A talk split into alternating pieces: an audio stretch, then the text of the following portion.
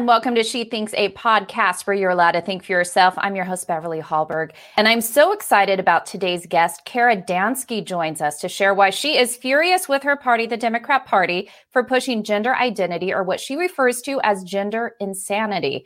Her premise is that the redefining of the meaning of the words sex and gender victimizes women and children. In our conversation, we'll discuss things that often aren't allowed to be said in mainstream media. We'll get into how gender identity has seeped into our laws and the resulting implications, how parental rights are being ignored, and what it has meant for her to speak out on such a controversial issue. Now to Kara Dansky. Kara Dansky is a feminist, attorney, Democrat, and public speaker. She serves as the chair of the Committee on Law and Legislation for the Global Human Rights Campaign, the WHRC, and is president of the WHRC's U.S. chapter. She has a 21 year 21 year background in criminal law and criminal justice policy, having worked at the Mayor's Office of Criminal Justice in New York, the American Civil Liberties Union, the Stanford Criminal Justice Center at Stanford Law School, and the Society of Counsel representing accused persons in Seattle. She's also the author of the new book, The Abolition of Sex How the Transgender Agenda Harms Women and Girls. Kara, thank you so much for joining us on She Thinks. Thanks so much for having me. I appreciate it. There's so much I want to get into on this topic, but I'd first like to start with why you decided to spend your days fighting for women in an area that is so controversial. Many people don't dare to touch it. What made you brave enough to not just deal with this issue, but put yourself out there in the spotlight? Thanks for the question. You know, it doesn't really feel like bravery to me to just stand up and say that women are female and men are male. Um, but the answer to the question is that in 2014, I was talking with a friend, and I'll say I've always considered myself to be a feminist. And as you mentioned in my bio, my career trajectory took a little bit of a different turn. I went into criminal justice, um, but I still considered myself a feminist. And in 2014, a very good friend of mine brought my attention to the danger of the so called transgender agenda or gender identity, as we like to say. Um, and I started paying attention and I looked into it. And in 2015, I joined the organization Women's Liberation Front. And in 2016, I joined the board of that organization. That year, Women's Liberation Front, or WOLF, sued the Obama administration over a policy memo that the administration had put out. And um, I've been doing the work ever since. Now, you talk a lot about how the redefining of the words sex and gender makes victims of women and girls. First of all, explain to us why the words matter so much and what the implications have been. So, the words are absolutely critical. And so, I will never use the word transgender without putting it in quotes. And I make the case in my book, or at least I try to make the case. I don't know how well I do it, but I make the case that the word transgender was simply invented. And the reason it was invented is that it comes from so called queer theory, which is an academic theory that essentially obscures the meanings of words that point to material reality.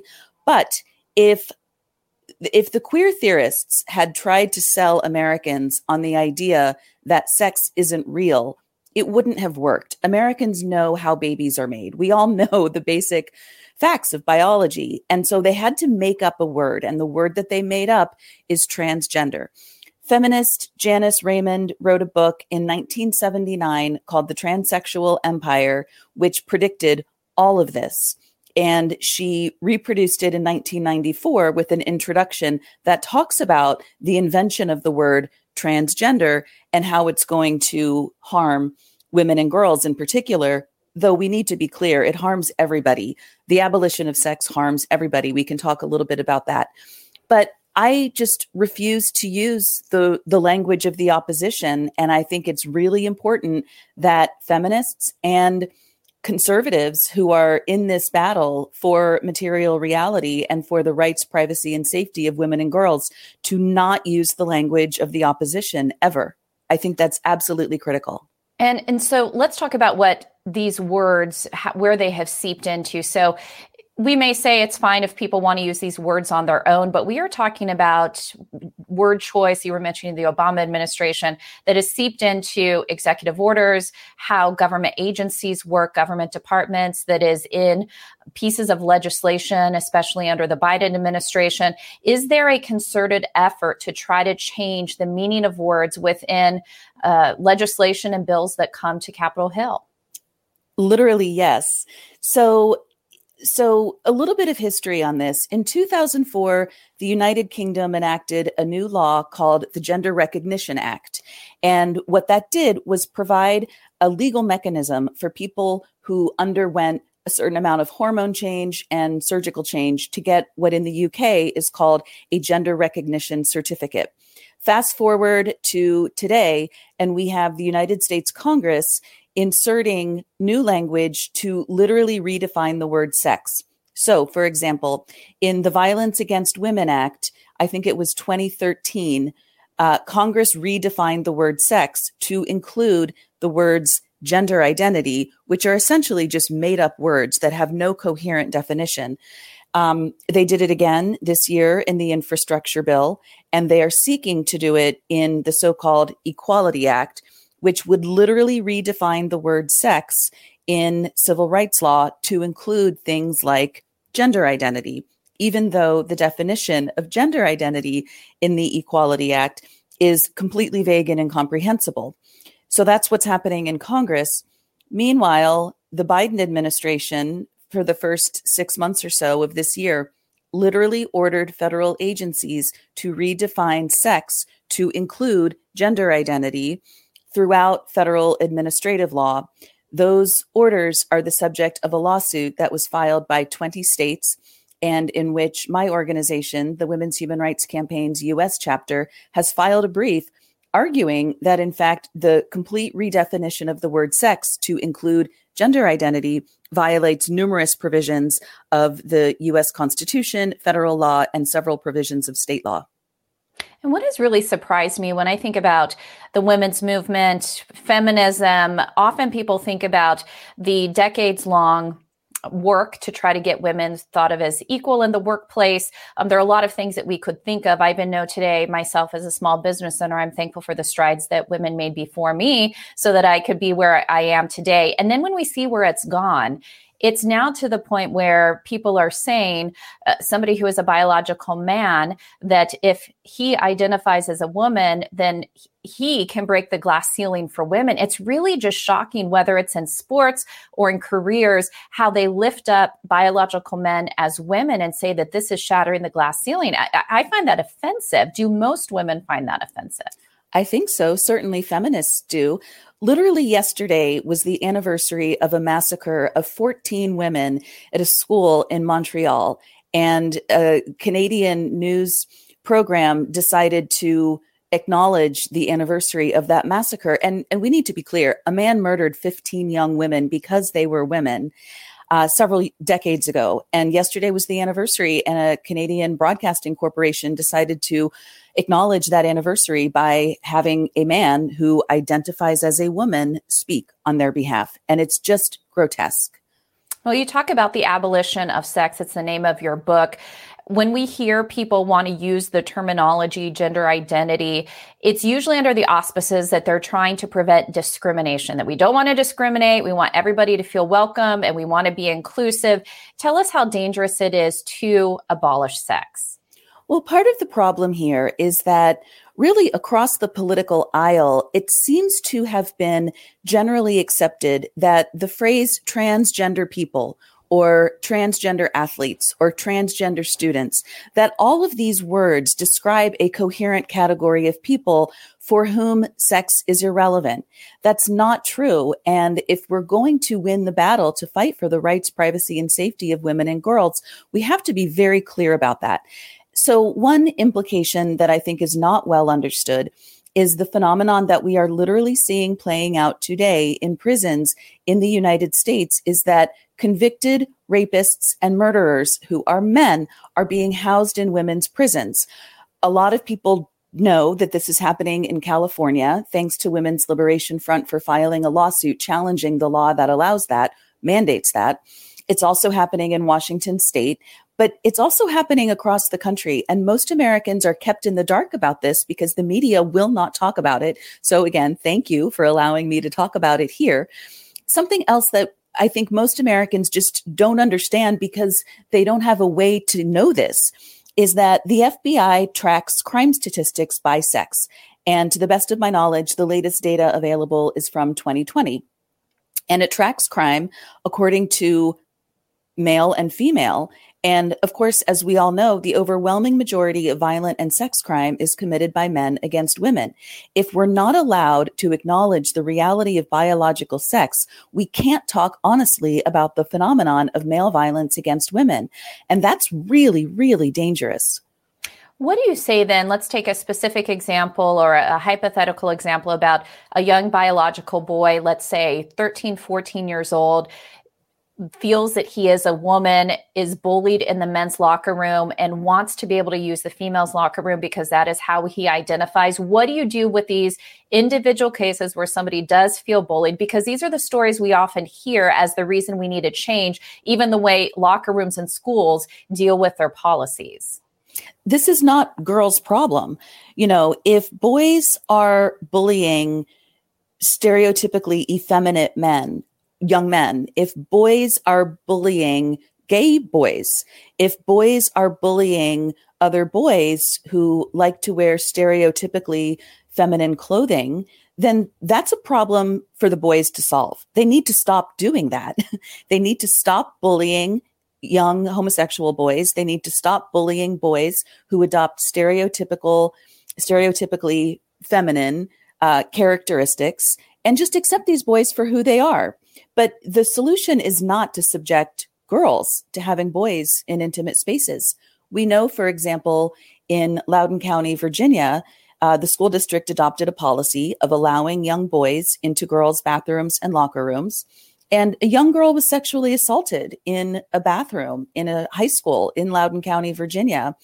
And there seems to have been a concerted effort on the part of the school district to cover that up in order to justify its policy of allowing boys, uh, in this particular instance, the boy wore a skirt. And he was allowed access to the girl's bathroom on that basis and he has been convicted of sexually assaulting a girl.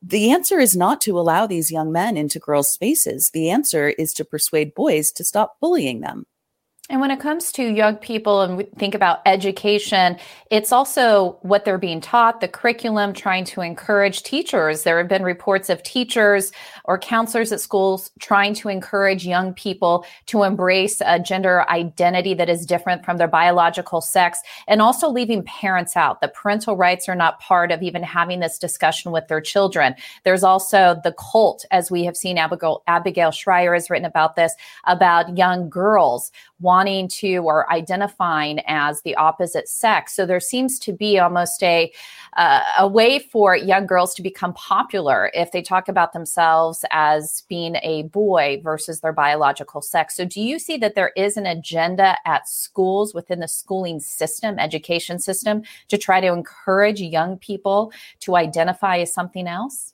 Absolutely. And it's deliberate. And we know this because there's documentation of the deliberate nature of this industry, as I describe in the book, to indoctrinate children, to confuse them into thinking that there's some kind of identity that is unrelated to their actual sex um, we need to understand that there is a tremendous amount of money behind this movement to persuade young people to dissociate from their bodies. This is all documented, for example, in Jennifer Bilek's blog, The 11th Hour blog. She tracks the industry. She has done an incredible a job of investigative journalism in understanding the power and the money behind this movement. I want to get to your question about Abigail Shrier's book.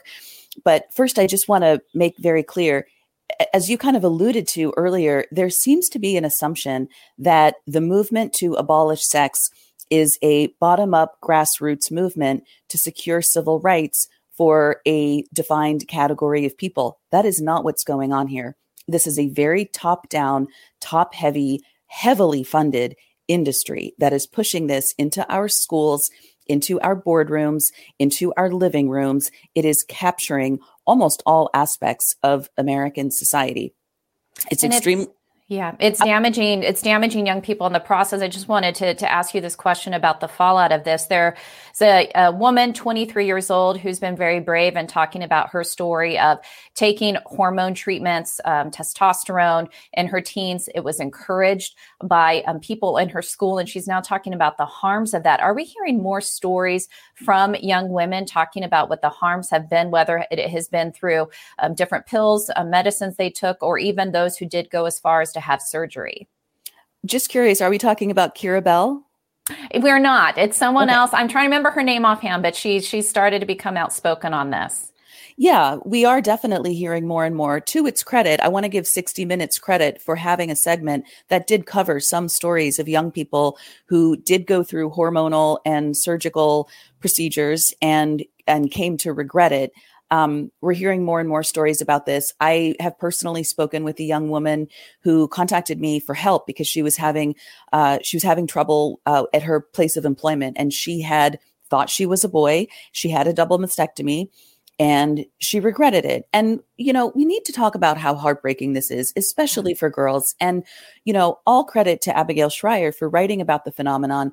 It's very difficult in many ways to be a teenage girl to start developing, to feel the the physical discomfort that comes with that, to feel the discomfort of all of a sudden men starting to pay uh, you know pay more attention to our bodies it can be a very difficult adjustment and it's especially hard now because it was hard when i was growing up but today with the with the total onslaught of pornography we're seeing boys watching pornography at younger and younger ages of course, it's hard to be a girl. Of course, it's easier in many ways to be a boy.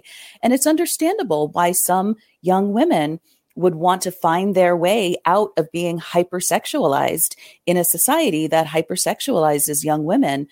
But we have to also understand that all of these children, girls and boys both, are receiving hormones that are highly likely to result in permanent sterilization and potential lethality. These are very dangerous drugs that children are being permitted to take. And young people, you know, there's a reason that we don't allow young people to buy cigarettes or alcohol or vote or drive.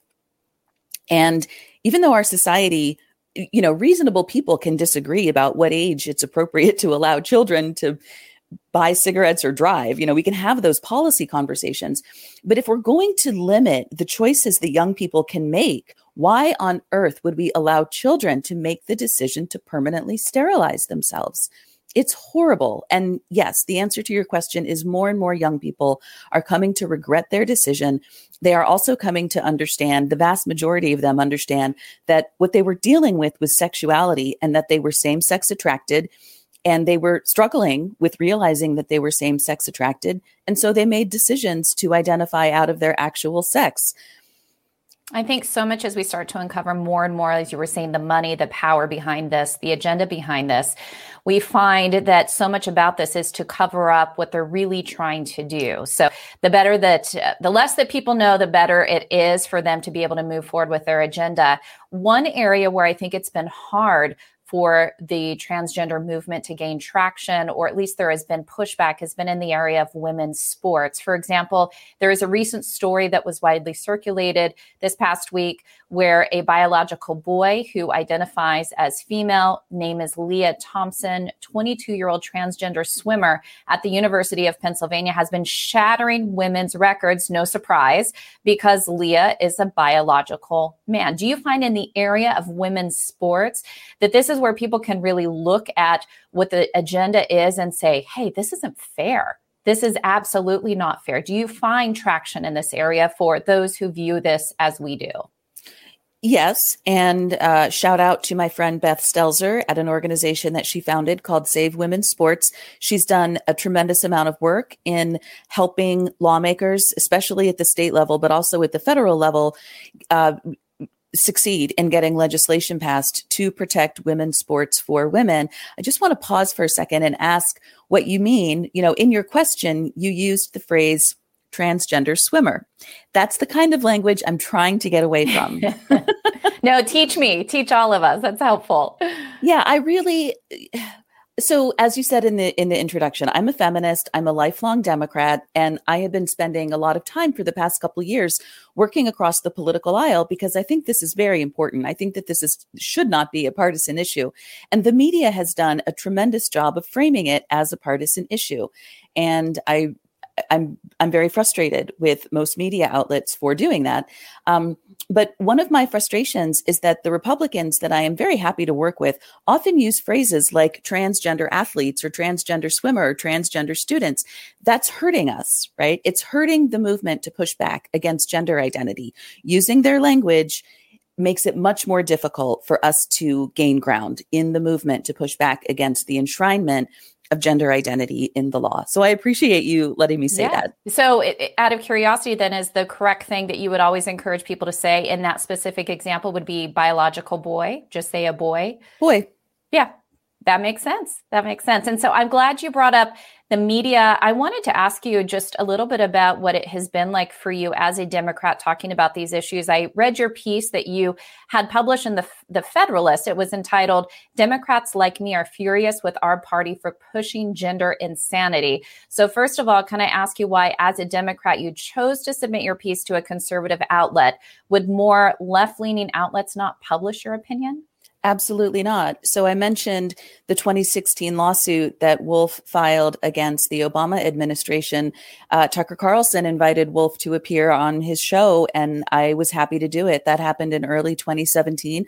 I've been on the show several times since. I was very grateful to the Federalist for publishing that piece. I was very grateful to the New York Post recently for publishing another piece.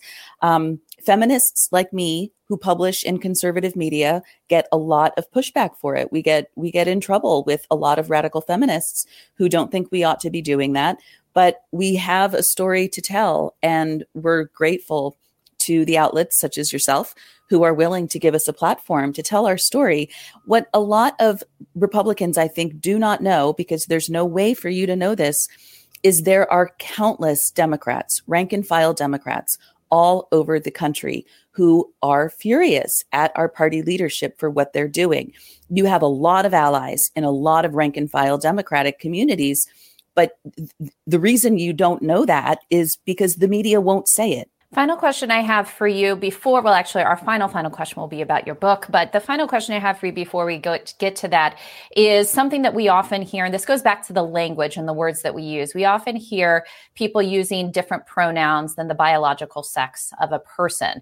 So if you, let's take that athlete, the male athlete competing against women, do you ever use the pronoun she for a biological boy? Or even if one, let's say, uh, you could take Caitlyn Jenner, do you refer to Caitlyn Jenner as a he or a she? He, of course, because he is. Um, but we should say there are efforts around the world to actually criminalize the use of um, accurate sex pronouns. And it'll be very interesting to see whether our First Amendment protects us in a way, for example, that Canadian law does not protect Canadians. There's an effort right now to make the use of accurate sex pronouns a hate crime. And it's also happening in the UK, it's happening in Scotland, it, it's happening in a lot of places. It may not happen here. Our First Amendment may protect us from that, but we'll see. The district attorney of San Francisco has recently issued an order. All of the staff in his office are now required to use so called preferred pronouns in court, which could potentially mean that a rape victim might be required to refer to a male alleged rapist as she on the witness stand, uh, which I would argue would constitute perjury. Um, but we haven't seen any of this play out quite yet in the legal system, but it'll be very interesting to watch. There is one case in the Sixth Circuit coming out of Ohio where a professor refused to use so called preferred pronouns. He was disciplined by the public university, his employer, but he was vindicated in court at the appellate level. So that's a that's a good sign uh, that our First Amendment might protect us in a way that, for example, um, Canadians aren't protected. And final question for you. Tell us about your book. I know we've talked about it here, but who is the book for? What can people expect if they read it? So, the book is called The Abolition of Sex How the Transgender Agenda Harms Women and Girls. And I wrote it really for average rank and file across the political aisle Americans who either might be very confused about what is going on here. And it's completely legitimate to be confused about what is going on on topics of sex and gender um, because there's a deliberate effort to confuse us. Or Americans who see what's going on and want to speak out about it, but may not quite feel comfortable doing so for the reasons you laid out in your introduction these topics can be hard to talk about, but it's not impossible. And I really want Americans to have the tools to talk with one another. If you're a Republican, talk with other Republicans, embolden other Republicans to speak out about this using accurate language. If you're a Democrat and you agree with me, but you're scared to speak out, I understand that. That's very understandable, but we've got to do it if we're going to make headway here. Well, we thank you for your bravery, Kara Dansky, author of The Abolition of Sex How the Transgender Agenda Harms Women and Girls. We so appreciate you joining us on She Thinks today. Thank you so much for having me. I really appreciate it. And before you go, Independent Women's Forum does want you to know that we rely on the generosity of supporters like you. And investment in IWF fuels our efforts to enhance freedom, opportunity, and well-being for all Americans. Please consider making a small donation to IWF by visiting iwf.org backslash donate. That's iwf.org backslash donate. Last, if you enjoyed this episode of She Thinks, do leave us a rating or a review on iTunes. It does help. And we'd love it if you share this episode and let your friends know where they can find more She Thinks episodes. From all of us here at Independent Women's Forum, thanks for watching.